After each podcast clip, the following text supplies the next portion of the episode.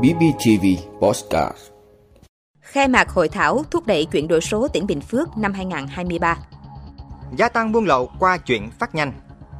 Biểu giá điện sinh hoạt 5 bậc cần đảm bảo sự công bằng cho người tiêu dùng. Sẵn sàng phổ biến rộng rãi vaccine dịch tả heo châu Phi. Đông Nam Á tiếp tục là điểm đến hút FDI Trên 40 người tử vong, hàng ngàn người sơ tán khi cháy rừng tàn phá châu Âu đó là những thông tin sẽ có trong 5 phút tối nay ngày 28 tháng 7 của podcast BBTV. Mời quý vị cùng theo dõi. Thưa quý vị, chiều nay hội thảo thúc đẩy chuyển đổi số tỉnh Bình Phước năm 2023 đã chính thức khai mạc tại Trung tâm Hội nghị Trường Chính trị tỉnh Bình Phước. Đây là một trong những hoạt động thường niên của Ủy ban Nhân dân tỉnh Bình Phước hướng tới xây dựng chính quyền số, kinh tế số, xã hội số. Phó Chủ tịch Ủy ban Nhân dân tỉnh Trần Tuyết Minh khẳng định, Bình Phước luôn ưu tiên sắp xếp các nhiệm vụ công việc chuyển đổi số theo thứ tự ưu tiên. Lĩnh vực nào doanh nghiệp người dân cần thì chuyển đổi trước, chuyển đổi trong từng lĩnh vực, tiến tới chuyển đổi toàn diện. Chuyển đổi số có trọng tâm, trọng điểm và chuyển đổi số lấy người dân làm chủ thể, làm động lực của sự phát triển. Đây là ba mục tiêu mà Bình Phước luôn kiên trì trong quá trình chuyển đổi số. Bên cạnh đó, Bình Phước cũng đẩy mạnh truyền thông về chuyển đổi số một cách tích cực thường xuyên.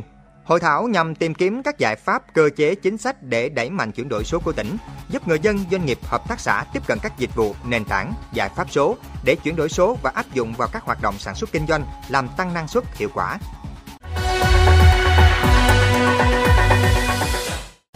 Thưa quý vị, vũ khí, ma túy, động vật hoang dã hay những mặt hàng xa xỉ có giá trị cao đang được phát hiện ngày càng nhiều trong các bưu kiện hành lý ký gửi được vận chuyển vào Việt Nam qua đường chuyển phát nhanh với phương thức thủ đoạn ngày càng tinh vi nhằm trốn tránh sự kiểm soát của cơ quan chức năng. Bởi vậy, nếu không có phương thức ngăn chặn kịp thời, đây sẽ là mối nguy về buôn lậu hàng hóa, hàng cấm tại các cửa khẩu, đường hàng không. Tổng cục Hải quan cảnh báo buôn lậu qua hình thức chuyển phát nhanh đang có xu hướng gia tăng mạnh để đối phó với lực lượng chức năng, các đối tượng có chung một thủ đoạn, đó là người gửi và người nhận trên vận đơn đều là giả hoặc không rõ ràng, mà thường dùng giấy tờ tùy thân giả nhằm gây khó khăn trong công tác điều tra xác minh. Khi có dấu hiệu bị phát hiện, các đối tượng sẽ không xuất hiện để nhận hàng. Vì vậy, ngành hải quan đã và đang phải gấp rút lên các phương án để ngăn chặn buôn lậu qua đường chuyển phát nhanh. Chỉ trong vòng 2 năm trở lại đây, số lượng gói kiện chuyển phát nhanh tăng gấp 4 lần, từ 1 triệu gói kiện một tháng tăng lên 4 triệu. Cùng với đó là sự gia tăng các vụ cất giấu ma túy trong các kiện hàng chuyển phát nhanh về Việt Nam để tiêu thụ. Bởi vậy, nếu không có những biện pháp ngăn chặn kịp thời, thì chuyển phát nhanh sẽ vô tình là một kẽ hở để các đối tượng buôn lậu lợi dụng để tuồn hàng cấm, hàng độc hại vào Việt Nam hoặc ngược lại.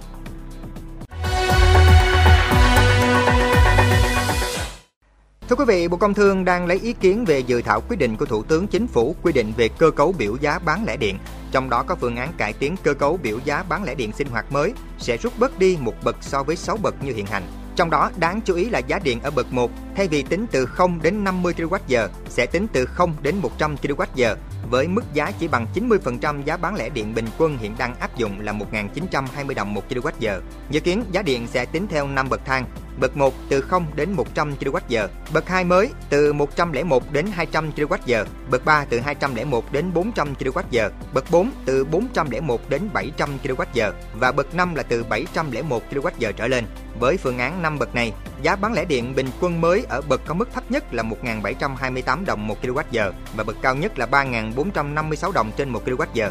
Việc điều chỉnh là cần thiết, nhưng nhiều ý kiến cho rằng Bộ Công Thương đưa ra đơn giá điện hiện nay là chưa hợp lý bởi giá điện sinh hoạt của người dân chi trả còn cao hơn cả giá điện sản xuất.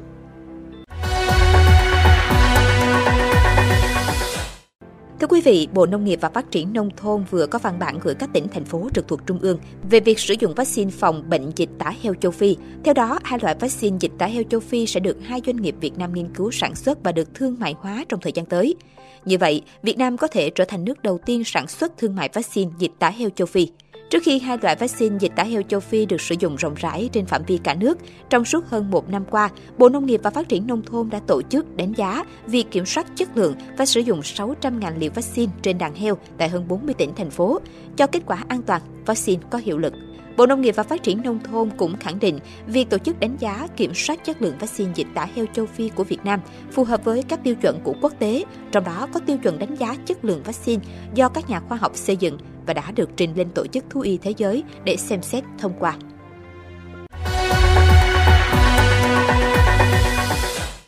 Thưa quý vị, các quốc gia Đông Nam Á, ASEAN cùng Ấn Độ đang vươn lên mạnh mẽ trong thu hút dòng vốn FDI mới.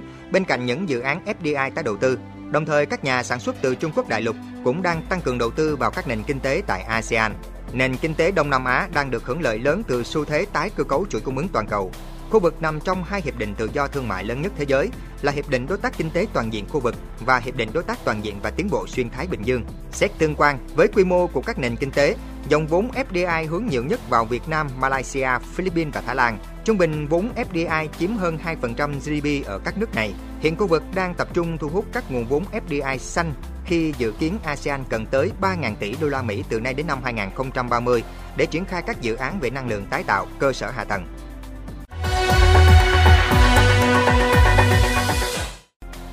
Thưa quý vị, cháy rừng đã và đang tàn phá nhiều vùng ở Nam Âu và Bắc Phi giữa lúc nhiệt độ tăng cao lên mức gần như là kỷ lục đã được ghi từ trước đến nay. Theo đó, hơn 40 người đã tử vong do cháy rừng trong tuần qua, mặc dù các nhà chức trách trên khắp khu vực tuyên bố điều tồi tệ nhất đã qua. Cụ thể, các vụ cháy rừng đã cướp đi sinh mạng của 34 người ở Algeria, 4 người ở Italy. Tại Hy Lạp, hơn 20.000 người đã được sơ tán khỏi nhà và các điểm nghỉ dưỡng trên đảo Rhodes của Hy Lạp.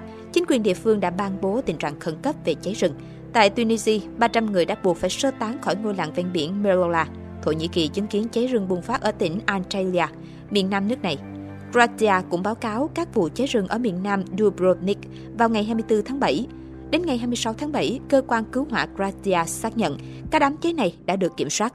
Tổ chức World Weather Attribution đã công bố một báo cáo cho rằng nếu con người không làm nóng hành tinh bằng cách đốt nhiên liệu hóa thạch, những đợt nắng nóng như đang nhấn chìm châu Âu sẽ không thể xảy ra. Châu Âu đã phải chịu đựng những thảm họa khí hậu tương tự vào năm 2022 với 61.000 người chết vì các căn bệnh liên quan đến nhiệt trong cùng năm. Cảm ơn quý vị đã luôn ủng hộ các chương trình của Đài Phát thanh truyền hình và báo Bình Phước. Nếu có nhu cầu đăng thông tin quảng cáo ra vặt, quý khách hàng vui lòng liên hệ phòng dịch vụ quảng cáo phát hành số điện thoại 02713 887065. BBTV, vì bạn, mỗi ngày.